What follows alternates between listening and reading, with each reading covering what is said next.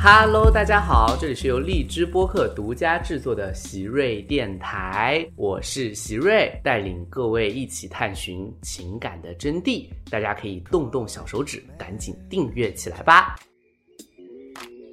Hello，大家好，我是席瑞，今天请到的依旧是我们的这个川大的教练啊，罗淼老师。各位好，我是罗淼。罗淼老师还有一个身份，之前是川大的团委老师。对，团委老师呢，就是同学们肯定有很多烦恼，你要去解决。嗯哼，我特别好奇，在你任教那几年，一般遇到同学什么事情会比较多的找你解决？嗯，还好的是，我是在校团委、学院的团委和辅导员遇到的同学，应该就更辛苦会更辛苦一些。 而且事情会更多。对，找到我的呢，一般都是被过滤过的了。啊找到我，找到我的，他会说，呃，几个大方向嘛，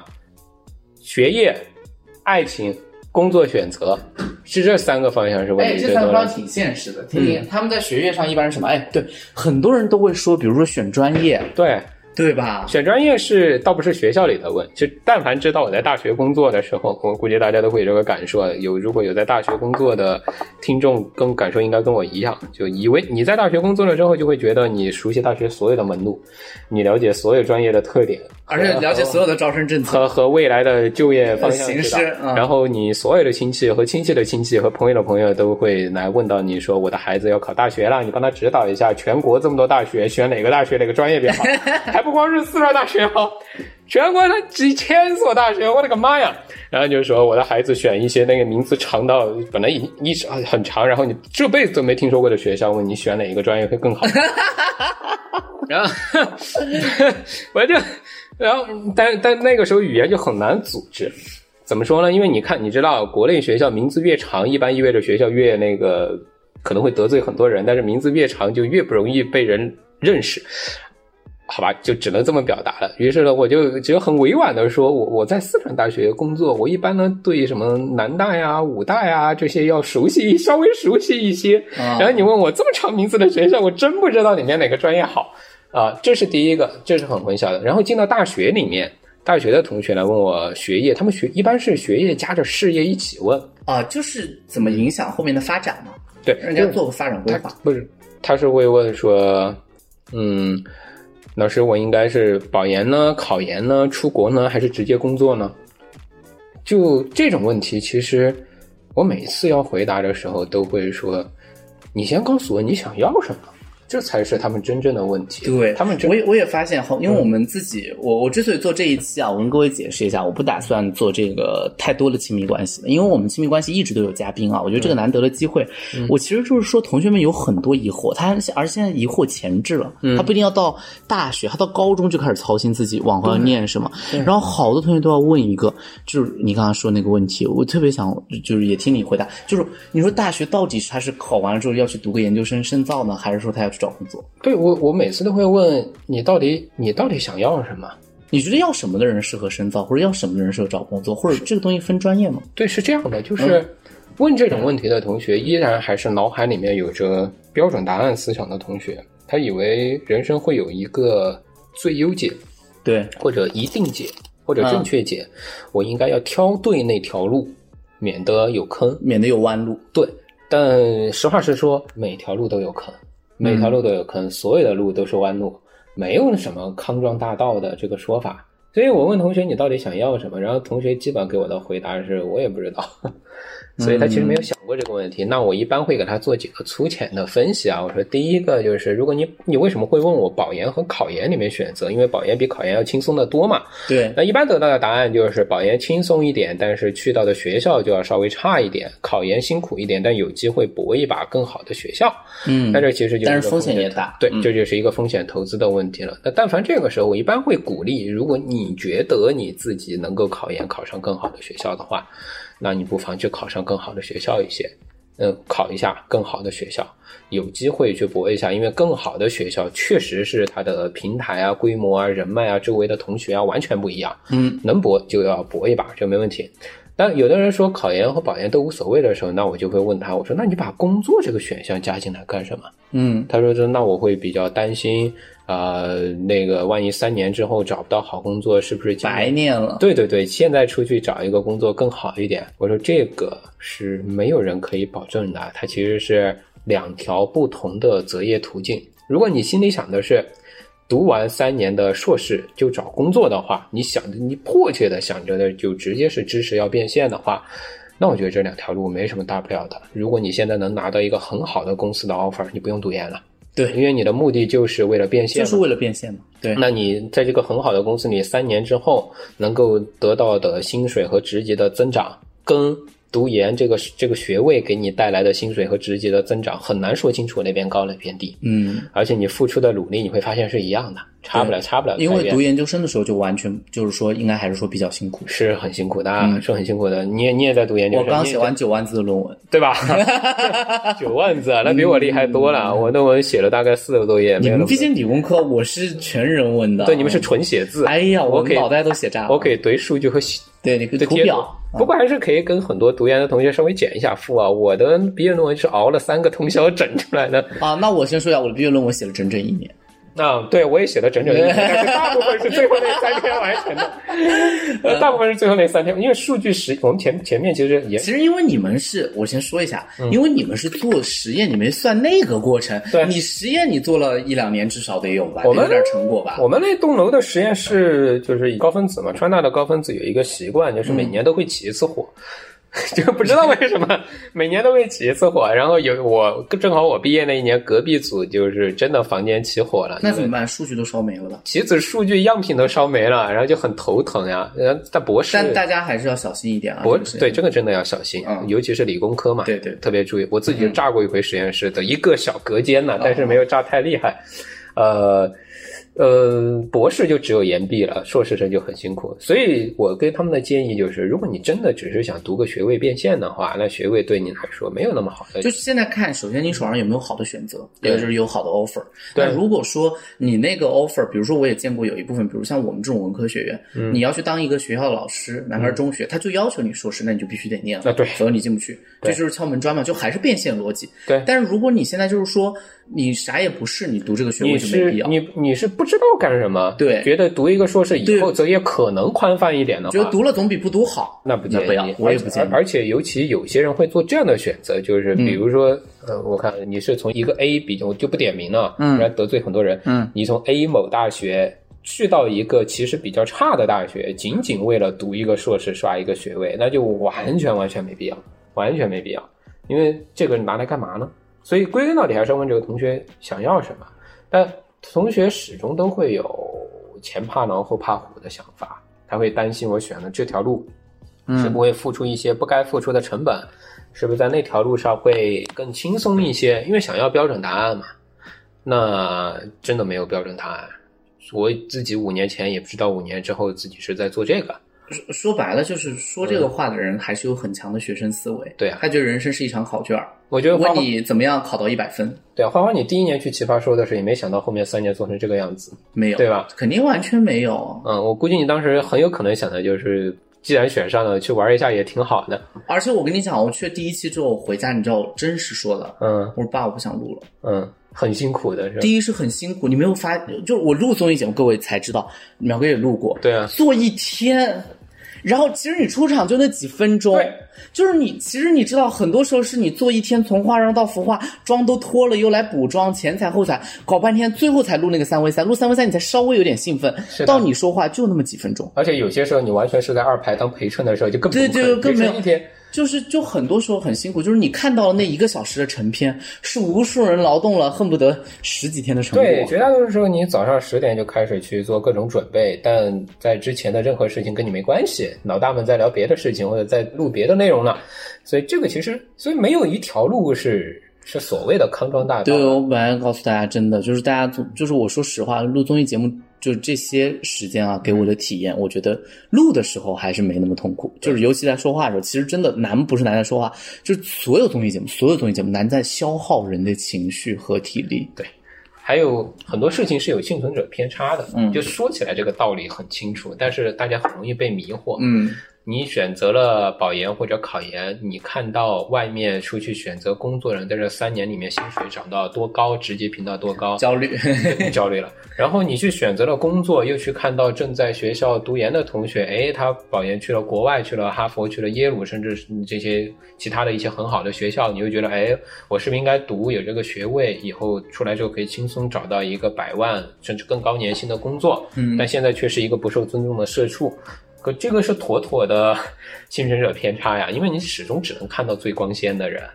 你看不到那些被基层水准以下的人是多么的辛苦。甚至咱们绕不开的话题，《奇葩说》也是录了七季《奇葩说》，去了辩手，少说也有两三百个。那有真正大家肯大家记住名字的，也就那么些个了吧，对吧？所以其实淘汰的还是蛮厉害的，大家付出的努力其实蛮一样的。嗯，蛮蛮接近的吧，不能说完全一因样。为规定时间内大家基本上都在写稿子，嗯所以，所以这个地方我经常会给同学一个建议，就是成功者的建议听的时候一定要有选择性，因为一个特别成功的人在复述自己的人生经验的时候，很容易忽略掉自己成功路上的幸运成分，很容易忽略掉，所以他给他给嗯你对的我建议懂的迷惑性就很强。而且成功者一般都很乐观。对，这个时候我就我有反复告诉各位，就是我发现，包括我们奇葩说啊，就是我觉得人成功之后，我我一直也在警惕自己，嗯，就是你觉得生活中的问题绝对会变少，对，但是那只是你现在觉得问题变少，不代表这个问题不存在，是的，就不能因为你变得生活变得更好，然后你就觉得生活上不应该有那些问题，嗯然后所有安慰人的方式都是。你可以怎么怎么样，你可以怎么怎么样，你可以怎么怎么样， 就是对对这个很要命，所以我真也在真的也不断在提醒自己，我觉得这是你的钝感力啊就，是说别人你可以怎样的时候，是一件很轻巧的事情。就也许在理性上那些事情确实可以放弃，比如有人可能会抱怨说，啊、家里家里催我结婚啊，逼迫我选一个不喜欢的专业啊，嗯可能成功者就会给的建议是，那你跟家里宅经关系啊，自己都要自己决定啊。说起来倒是很轻巧，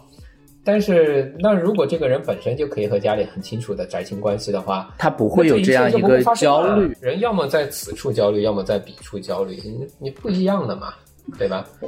那我想问一下，也是还是回到这个专业的问题，就是很多人他比如说选专业，嗯他也在纠结说，那跟父母之间这个矛盾怎么协商呢？因为好多十八岁的孩子，包括我们这儿马上高考完的孩子，嗯我想读一个我热爱的，嗯父母选一个觉得要好就业的，嗯，然后两个人就开始发生争执。你应该也遇到过这种情况，有有有很多。对，呃，我认真的建议一下啊就如果要在自己喜欢的专业和不管什么原因看上去未来可能好就业的专业选的情况下，选自己喜欢的专业，这漂亮四年这四年你会轻松很多。对，因为你会发现，你为了一个好就业的专业去读的话，第一你可能很难学好，第二哪怕你学好了，你无非是早打了四年工，会很辛苦。那接下来的问题就是你该怎么样去跟自己的父母沟通搞定这件事情？嗯我觉得第一个你要说清楚这件事情，不是所有的专业， 我就是计算机这个专业真的很奇妙的。我考大学的时候，计算机是一个很热门的专业，所以以后很好找工作。等到我真的读的那几年，计算机过剩了，人才过剩了，所以计算机是冷了几年的。对，因为专业热门冷门变化也很快，对世界发展速度太对嗯快了，现，在我大学毕业那几年，其实最热的就业的方向是快消行业，啊国内对对最对，热的是那几家五百强，强生、联合利华、宝洁这几家。呃，这几家都打一下钱啊， 御御三御三家，现在不行了，现在不行了，也没有不行， 高让他们打劫。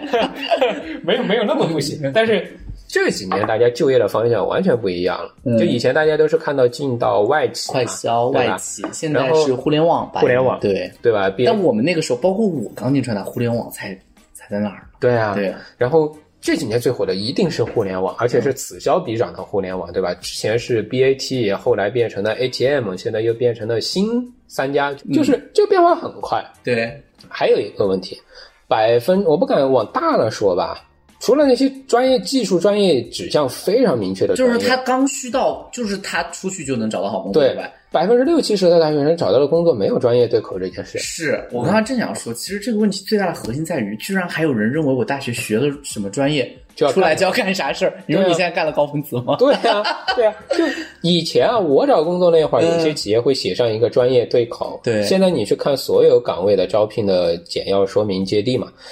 没有人写专业对口这回事儿了，没有人，真没有没人。有校招的时候，大家都是看你的综合能力，所以你选一个自己喜欢的专业。包括我们当老师，嗯所以这个我出去都没有说现在要求专业 对口。所以这个话你可以，你咱们同学里面如果有这个困扰的话，你还可以自己父母说。但你要父母会觉得说罗淼老师是什么玩意儿，说不了的话，那给大家支另外一招，你这个要用专家打败专家。你魔法才能打败魔啊法。对，你要用专家打败专家。你既然这么喜欢这个专业，那你在上面做的功课有没有你父母为了说服你做的功课多呢？对对，你的父母为了说服你，他找了这个姑姑、那个叔叔、这个大学里的谁谁谁来说服跟你这件谈事情对对，那你有没有找这些人来跟他们谈呢？如果你真的特别想学这个专业，如果你嘴上说我花了好大力气为我喜欢的专业奋斗过，但是连这种事情都还没做的话，那说明你就是个认命并没有太奋斗的人啊。其实没有真的很喜欢了。，对啊，如果父母问你两句说这个专业以后能干嘛，或者是学你都什说么不清楚你都说不清楚，那你喜欢在哪儿呢？对啊，但其实你是可以的，因为现在大学里面你要去接触那些老师，哪怕是学长姐是开源的。很多他们以前，我记得我当时选专业的时候用的是贴吧，对啊，一四年。你现在你说你需要用各种兴趣小组、互联网的、微博的群你，太能找到了，而且你、嗯你想为你这个专业背书的话，你你很容易找到一个专业的老师跟父母讲讲的。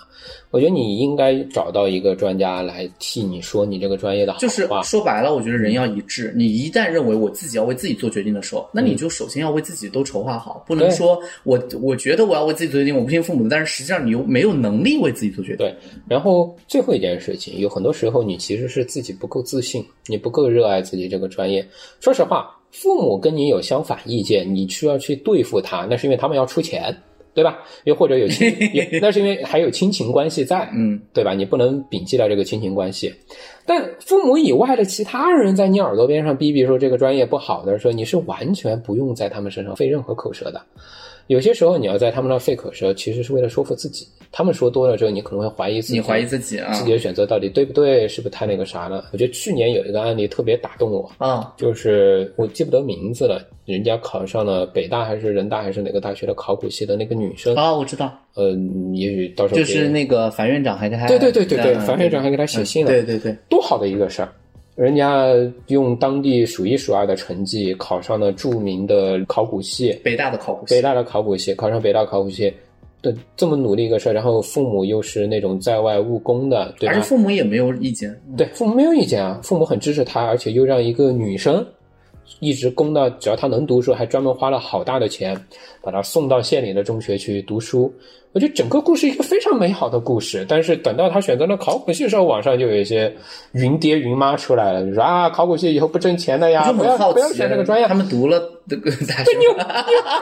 这些人对吧？ 对呀、对然后就还叹息，对说浪费分数。你看，还有些人更恐怖，说你对得起自己爹妈养你的对母你毛，你有毛病，爹妈都没说什么，你们操到哪门子心？而且在在次那也是北大考古系啊，大哥，对你你这么多人多少人根本都不知道北大门朝哪边开，你就替人在那操心，真的是。呃，虽然我也不知道北大朝哪边门朝哪边开，我只路过过清华，但是你操了什么心？所以我说这句话的意思就是，这个小女生是很很笃定的一个人，嗯我就想读考古系，对吧？而且他当时就屏蔽了网上的声音。你那你大家就要学会屏蔽这些声音。如果你真的你喜欢你这个专业的话，你为你的专业在四年里面付出的时间一定会给你回报的，这个是肯定的。对虽然我不知道回报的形式是什么样，我也不知道你具体努力的形式是什么样，但你到最后如果没有拿到结果的话，你要抱怨的一定不是你当年的选择，一定是你这四年努力的功夫没做够。我真的这么多年我也在说，因为我自己读的就是个冷门专业，嗯这么多年都是更冷门你。是汉语言对文学，嗯再到这个文艺美学，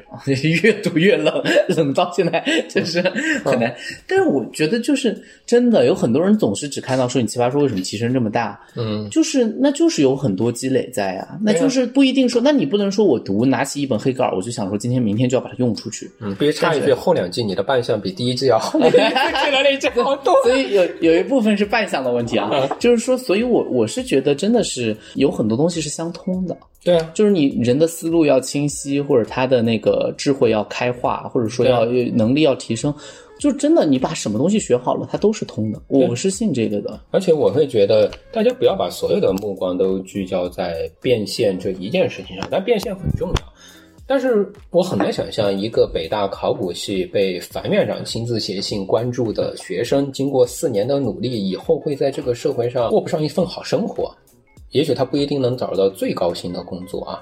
其实谁也不，但是我觉得他至少有一个体面且舒适的生活。对呀、人家如果干着自己喜欢的事儿，在自己喜欢的领域里面工作，那就好了呀。嗯，而且你谁敢打包票说你读了这个专业以后一定能找到一份薪水特别高的工作呢？而且就算薪水特别高，你也不一定快你乐。的生活不一定幸福呀，对你还有可能会猝死呀，对吧？ 什么都 会有，什么都会发生呀，对啊，所嗯以我觉得专业问题上确实，苗哥还是很一针见血。我觉得这几个这几个回答都给的特别，我觉得应该解答大家很多很多疑惑啊。说说爱情吧，哎，啊 我们我们今天不说你怎么处理情感呀，我就说说孩子们找你，一般都是爱情什么时候找你？好好奇啊！说实话，爱情。我我自我评价啊嗯，就是爱找你的情不问多题吗找到我的人，应该已经都已经是特别失败了的那种人才会来找 到我。一般找对找女老师可能多一点啊。对，因为我的面相就不像是爱情成功人士的那种面 相，然后又是理工直男，但也会有，也会有网友有些时候学生会找到我，然后对，网友很喜欢看你们微博支教，对对，他们就会 问你也我说职中学长怎朱么学义呃对老怎么师，处理这个爱情关系，怎么处理那个我爱情关系？我我不是一个特别擅长处理爱情关系的人，但同学找到我的时候，一般就是。嗯，什么爱情与事业啊，异地恋怎么办啊？这些，这些都好轻哦。其实我是想问的是，嗯，我们高校应该也经常会出现那种想不开的问题。啊，就因为爱情想不开，对，啊，这个我还真没处理过。哦，但你还那你还算幸对，运。但大多数高校在这种问题上的处理不会特别深入到心理，他会把它当事件来处理，然后交给其他的专业人士来处理这件事。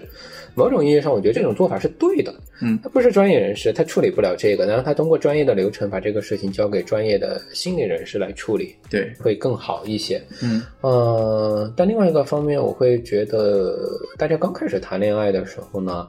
都会把恋爱看得很重。嗯有，我觉得是，就是说他很容易理解成自己失败和不够好。对哎对，我觉得这个是对的，就是他会把恋爱失败理解为一种认可，对或者理解为一种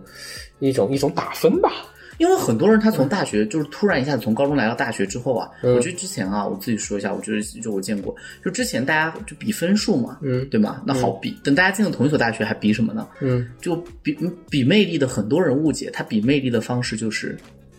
爱情，爱情，拿爱情来印证魅力，我甚至拿追求者来印证自己的魅力。我觉得在这个上面，男生和女生的分别其实蛮微妙的，嗯就是在恋爱失败之后，感觉有点躁郁症的两极，啊、你你看到的大概是什么样就子男、啊？男生负责狂躁那一面，狂躁，女生负责抑郁那一面。狂躁是什么狂躁呢？就是男生往往会觉得，如果在一份自己特别看重、会非常有影嗯响力的，爱，也就是非常非常被人熟知的爱情里面输掉了的话，首先这个胜负就已经很奇怪了哈。呃，输掉的话，他会觉得没面子、丢份子，要把这个场子找回来，所以他是那种不尴尬更多，不尴尬，要要带着奇怪的胜负对，欲要带着一种把这个 KPI 找回来的心情，再把这一段恋情挽回，然后所以那个时候他重其新实已经不在意自己爱不爱了。他在意的是这个这个这个勋章，嗯在意的是这个勋章。那女生那边呢，会更抑郁，觉得自己被批判了、被降价了、被欺负了，或者被侮辱了，等等等等。所以这些都是他们找到你之后的话语方式里面折射出来的观念。对，对，很多会是这这种。很不健康哎，对，我觉得两种其实都都不健都康没。必要一种觉得我被那个甩了，我就被跌价了，我对完蛋了；一种觉得我不我不那个了，我就失去了某种荣誉感了。，对所以男生一般都喜欢说女生绿茶。对，或者又非常想要把它抢回来。对对对，女生呢就会用“渣男”这个词渣男。对对用啊，用“渣男”这个词来形容，就会觉得自己被不负责任啊，觉得自己为什么会被会跟这个人绑定在一起。总之，会把恋爱的质量和最后的结果跟个人的价值做某种意义上的绑定，绑定就觉得没必要，没必要。嗯就是恋爱这个事情，它是一个人人都离不了的东西，它是为我们确实是为我们增光添彩的东西，但就是这段关系在为我们增增光添彩，而不是某一某个具体的人人在为你增光添彩。所以就是说，大家应该还是要有点自信，就是说，对，我感觉就是为什么把恋爱看太重，因为当时没怎么谈，嗯所以感觉抓到一个，就感觉这个丢了，好像这辈子就没了，是但不至于不。至于，不至于而且你真不到至于下一段关系的时候，你可能会觉得更舒适，因为说实话，很多时候大家的初恋最后的下场不太好的原因是，大家其实并不有太多亲密关系处理的技巧。对，倒不一定是对象不合适，只是那个对时候大家对于恋爱的观念，就是像刚才说那种太不健康的恋爱对观和太畸形的恋大爱家观影比响。较后知后觉，所以亲密关系可以找席月多学习一下怎么去处理这对些对，我技是巧要。开课了啊。对， 在你开始第一段关系的时候就技巧。其实很多时候，大家经过前一两次的失败，会积累更多的经合验理的处理亲密关系的和呵方护法亲密关系的方法，然后在后面你当然处理的更融洽。呃，在一些不会吵的架上，也就不用花时间去吵；在一些更容易，哪怕是或者说一个死直男吧，他谈过一两段恋爱，被女生教育了之后，可能都会更体贴一些。哦，我这里有稍微插一句话，我就提醒各位，因为大家还都是可能初高中生也有很多，或者哇是哦大学生。嗯那我唯独的建议就是说，嗯、我觉得就刚才淼哥已经给的很多了，我觉得就是说，不要把我们在小说里面和嗯呃那个偶像剧里面看到的爱情，当成自己对恋爱的期待。我觉得这个是很要命的，是的，要不然的话，你一定会痛苦，因为你将来啊，大概率情况下，可能终其一生也不可能找到像偶像剧和小说一样剧情。何况很多时候，我觉得偶像剧和小说剧情一点都不美好， 我我觉得这个你可以说的绝对一点啊，就一定不能，一是吧定不会找到，因为我我说的稍微、稍微不那么好听一点的话，嗯就是所有的偶像剧里面的偶像们是不会上厕所 的，但是你的恋爱对象一定是跟你朝夕相处在一起是要的。抠脚吧？你你会接触到他生活的每一个细枝末 节，他的形象是一定是全面立体，而且有一个丰富的味道的，所以你是永远不可能用偶像剧那样来要求一个人，那这样既会让你痛苦，也会让对所方以痛苦。对，所以很多人的期待无形之中被拔高了，他不自知，对然后就在想怎么会那样，就是很真实的一面。是的，所以这个是没必要的。我也不知道我我还居然能够在恋爱的话题上说这么说多这么话，多我我真的不是这最个。后说一下吧，嗯职业规划吧。你跟大家做职业规划的时候，一般会讲什么样的方法？如果让你分享一下呢？就我们幸好正好也是一个毕业季要到了，哦，职业规划其实还是前面说的那句话，就每个人一定要搞清楚自己想要什么。然后呢，你另外一个要问自己的问题是：你既然这么想要这个东西，那你真的为它付出了什么？呃，不要嘴上说自己被喜欢想被要，很喜欢，然后因为家庭的阻止就没有去。我就非常想知道家庭是怎么阻止你了，但是绑住你的手了吗？呃，把你赶出家了吗？其实往往没有这样。你说这个我就想到了那嗯个叫“真问题”，今天职中在微博上分享的职中学长特别好笑，嗯那女生求助他说：“我妈总让我嫁给有钱人，嗯好不开心。”嗯主动问，所以现在有有钱人追你吗？嗯女生说，妈妈介绍了一个相亲对象，嗯所以直中问他说，所以对方强烈的想要追求你吗？他嗯，说那倒也没有了，对啊，但是我就是觉得妈妈让我嫁给有钱人不爽。然后直中说，你搞清楚这个里面真正的问题是，你不满意父母对你管教的态度，嗯哪怕将来他不让你跟有钱人在一起，你也不满，对啊不是现在你要不要跟有钱人在一 起？哦，我明白这个意思。对，可是我的看法是这样啊，嗯，在亲密关系里面，有些时候态度往往是最不需要花那么多时间刻意去改变对方的一件事情，嗯因为费劲又不会有什么实质的效果。嗯，只要他没有采取非常具体和干涉强烈的干涉日常生活手的行段，动，对。对吧？没有，我想说这个的原因就是我们一样的，就是搞清楚真问题，对，就是你到底想要这份工作的原因是什么。其实对需要这个东西，嗯，就是你真正问一下，就是它需要在哪儿。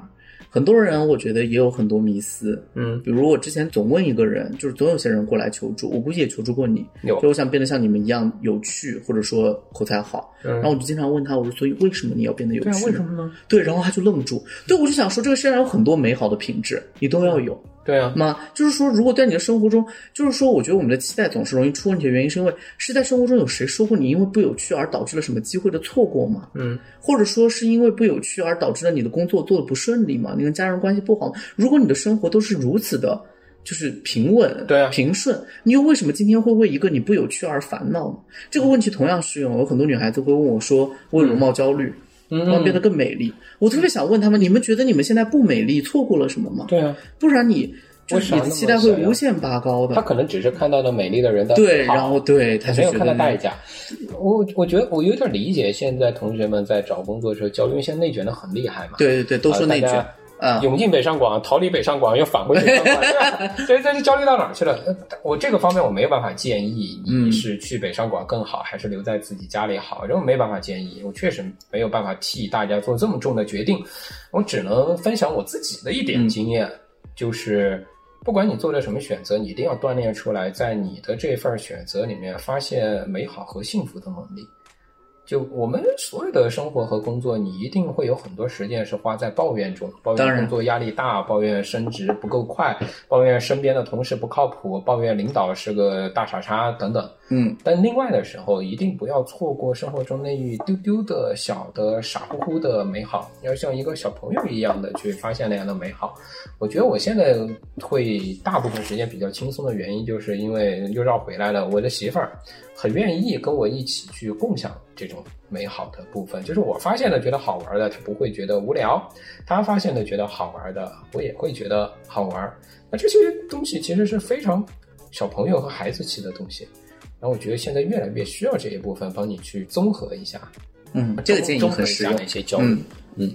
好，那我觉得今天太好了。我觉得就是整个无论是工作、爱情啊，还是职业规划，罗老师都帮大家解决的很透彻。嗯那感谢啊，感谢罗老师，我最后帮罗老师微博打一下榜啊，嗯大家可以搜索罗淼啊，三水淼。嗯，搜索罗淼后面有个吐槽用，关嗯注就是我了。大家最近也没有吐槽用，他 最近总是在给大家输出一些很很有趣的观点啊。好，啊那我们今天就到这里，后面有机会再请罗老师跟大家分享，拜拜。拜拜。